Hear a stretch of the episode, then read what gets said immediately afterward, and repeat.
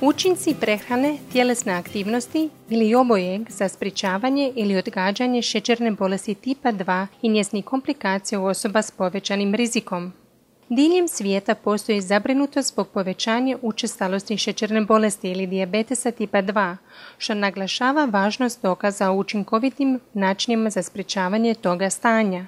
U srpnju 2017. godine Bianca Hemmingsen iz sveučilišne bolnice Herlev u Danskoj i njezini kolege obnovili su Kokranov susani pregled i saželi najnovije dokaze o učincima prehrane i tjelesne aktivnosti na osobe s povremenom hiperglikemijom ili preddiabetesom. Bianka nam je rekla što su pronašli u ovom glasovnom zapisu. Andrija Babić iz Zavoda za hitnu medicinu Splitsko-Dalmatinske županije, član Hrvatskog Kokrana, prevo je razgovor i govorit će nam o tome.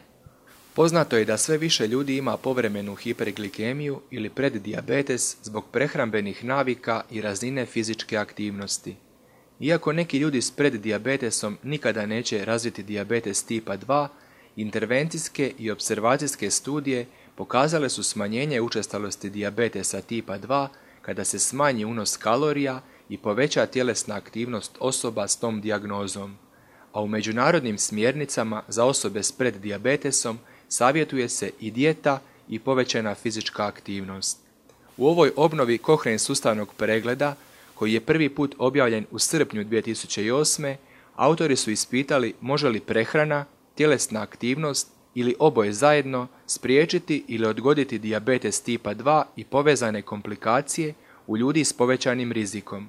Također su tražili dokaze o tome jesu li te intervencije povezane s ozbiljnijim štetnim događajima kao što su traumatske ozljede uzrokovane različitim vrstama i intenzitetima tjelesne aktivnosti. Autori ovog pregleda su tražili randomizirana istraživanja u kojima su osobe s povremenom hiperglikemijom dodijeljene u skupinu s intervencijom na temelju posebnog režima prehrane, pojačane tjelesne aktivnosti ili obojeg, ili kontrolnoj skupini sa standardnom intervencijom ili bez intervencije povezane s dijabetesom. Ovaj obnovljeni pregled uključuje 12 istraživanja s oko 5200 ljudi. 11 istraživanja uspoređivalo je posebni režim prehrane i pojačanu fizičku aktivnost sa standardnom intervencijom ili bez intervencije. Dva su istraživanja uspoređivala pojačanu fizičku aktivnost sa standardnim tretmanom, a jedno istraživanje uspoređivalo je intervenciju s posebnim režimom prehrane s intervencijom pojačane fizičke aktivnosti ili standardnim liječenjem. Intervencije posebnog režima prehrane često su uključivale smanjeni unos kalorija i masti, dok su intervencije pojačane fizičke aktivnosti često uključivale biciklizam, hodanje ili slično. Autori nisu pronašli čvrste dokaze da posebni režim prehrane ili pojačana tjelesna aktivnost zasebno utječu na rizik od dijabetesa tipa 2 u usporedbi sa standardnim liječenjem.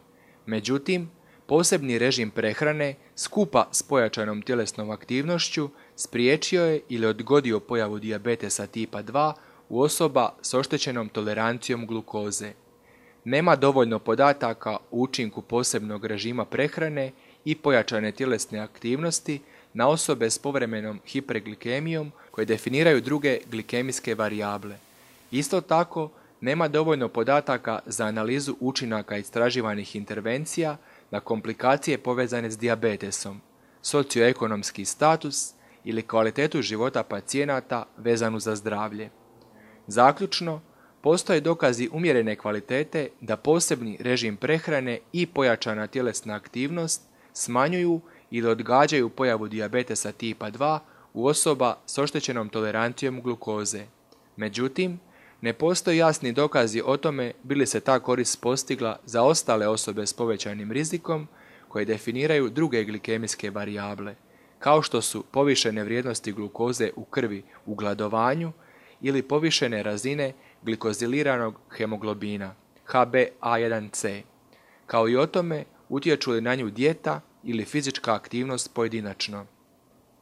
Ostaje neizvjesno hoće li smanjenje učestalosti šećerne bolesti tipa 2 s pomoću posebnog režima prehrane i pojačane tjelesne aktivnosti u osoba s oštećenom tolerancijom glukoze smanjiti i njene dugotrajne komplikacije.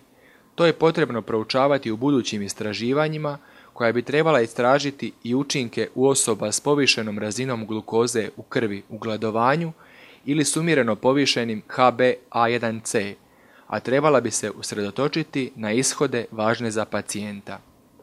Ako želite pročitati trenutačnu verziju ovog okrenovog sustavnog pregleda i pratiti daljnje obnove kada se ova istraživanje završe, možete ga pronaći online tako da u internet tražnicu unesete Cochrane prehrana i tjelesna aktivnost za sprečavanje dijabetesa.